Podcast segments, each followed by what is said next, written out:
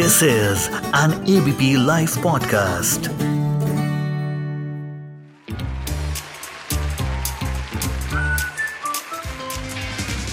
Ladies and gentlemen, the unknown movie review.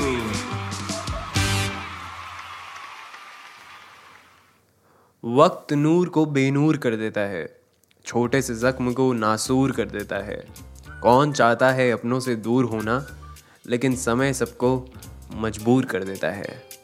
अरे सार्थक सब ठीक तो है ना? ऐसा शायराना अंदाज तो पहली बार देखने को मिल रहा है यार तुम्हारा। क्या चक्कर है बॉस? अरे ये मैंने नहीं लिखा है। लेकिन यार शिवम तुझे नहीं लगता वक्त बहुत तेज़ी से गुजरता है? ऐसी क्या तेज़ी दिखा दी वक्त ने? जरा हम भी तो सुने।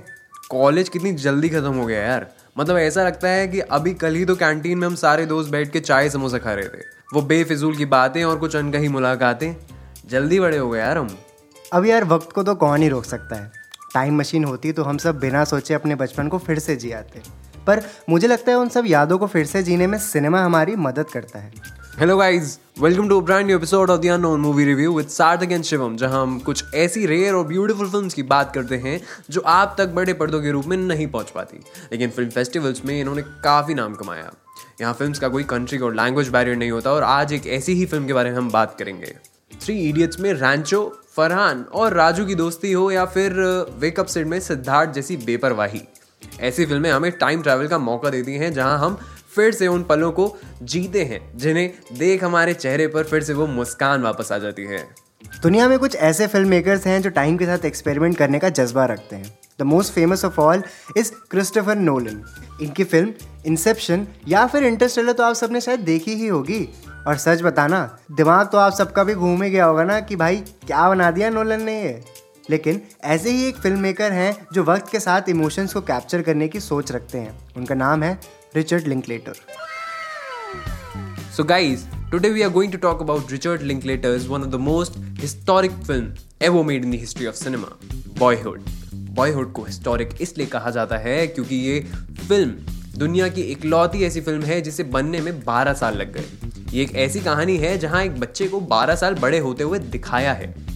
रिचर्ड ने एक इंटरव्यू में कहा था कि मान लो अगर कोई एक प्रॉपर मूवी बनाएगा ना ग्रोइंग अप के बारे में, उसमें वो जो भी पार्ट्स कट कर देगा ना, मैंने वो पार्ट्स को लेकर ये मूवी बनाई है। अगर आपको नहीं पता कि बॉयहुड कैसे बनी थी तो फ़र्स्ट वॉच में शायद आपको लगेगा कि यार नॉर्मल ही थी, इतना भी कुछ स्पेशल नहीं बना दिया इन्होंने। बट अगर आपको पता है कि किस तरह इस फ़िल्म का प्रोसेस रहा तो we can assure you that there hasn't been any movie ever made as meditative as this in the world of cinema film के प्लॉट के बारे में बात करें तो वो काफ़ी सिंपल और रिलेटेबल है। इस फ़िल्म में हम मेसन और उसके अराउंड लोगों को बड़ा होते हुए देखते हैं in a span of twelve years basically film हर वो टॉपिक कवर करती है जो पेरेंट्स और बच्चों के बीच आम तौर पर होते हैं। भाई बहनों से नॉन स्टॉप लड़ाइयाँ घर वालों का लाड़ और प्यार, दोस्तों के साथ मस्ती, स्कूल में at some point of time bully होना और ज़िंदगी का वो पहला रिलेशनशिप और ब्रेकअप याद आ गया ना ब्रेकअप मुझे पता है। ये सब at some moment of time हमारी लाइफ में भी हुआ है, जिसे हम भी आज सोचकर इमोशनल हो जाते हैं। इस फ़िल्म को बनाने से पहले रिचर्ड ने इसकी कोई स्क्रिप्ट नहीं लिखी थी।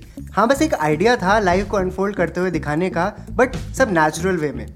हमने जब भी मूवीज़ में किसी कैरेक्टर को ग्रो होता देखा है तो वो बिल्कुल अननेचुरल वे में लाइक like, उसका मेकअप कर दिया जाता है या फिर उसके बाल डाई कर दिए जाते हैं। लेकिन रिचर्ड अपने कैरेक्टर्स को एक्चुअल वे में ग्रो होता दिखाना चाहते थे ताकि उनकी लाइफ के 12 साल का ट्रांजिशन कैप्चर हो सके। एक इंटरेस्टिंग फैक्ट बताऊँ इस फ़िल्म में मेसन की बहन का रोल प्ले करती हैं रिचर्ड की बेटी लॉरलाई लिंकलेटर मतलब अपनी बेटी के साथ 12 साल एक फ़िल्म में काम करना और उसे उस तरह ग्रो होते देखना it's one of the most beautiful things इस मूवी को देखने के बाद आप सब एक काम और करना।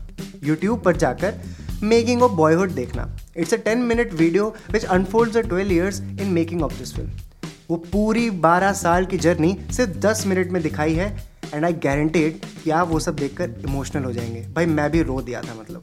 आप ये मूवी स्ट्रीम कर सकते हैं एप्पल टीवी और यूट्यूब पर। Boyhood was nominated for 5 Golden Globe Awards and 5 British Academy Film Awards. It also won 6 Academy Awards and Richard winning the Best Director Award. BBC has listed Boyhood as the fifth greatest film in the 21st century.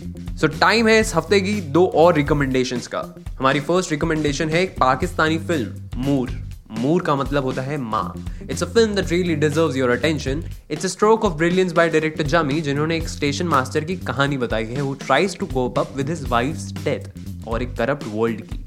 जमी ने father सन relationship भी काफ़ी अच्छी तरह दर्शाया है। इस film का मेन हाईलाइट है इसकी cinematography which is just astounding Shivam what's your recommendation मैं रिकमेंड करना चाहूँगा मिडिल ईस्ट सिनेमा की काफ़ी critically acclaim film Capernaum ये कहानी है 12 साल के जैन के बारे में जो अपने ही घर वालों को कोर्ट तक ले जाता है सिर्फ़ इस आरोप में कि उसके माँ बाप ने उसे इस जहन्नुम में क्यों पैदा किया So guys, keep listening to Sarthik and Shivam and we'll be back with another great episode of the Unknown Movie Review next week, same day. So stay tuned.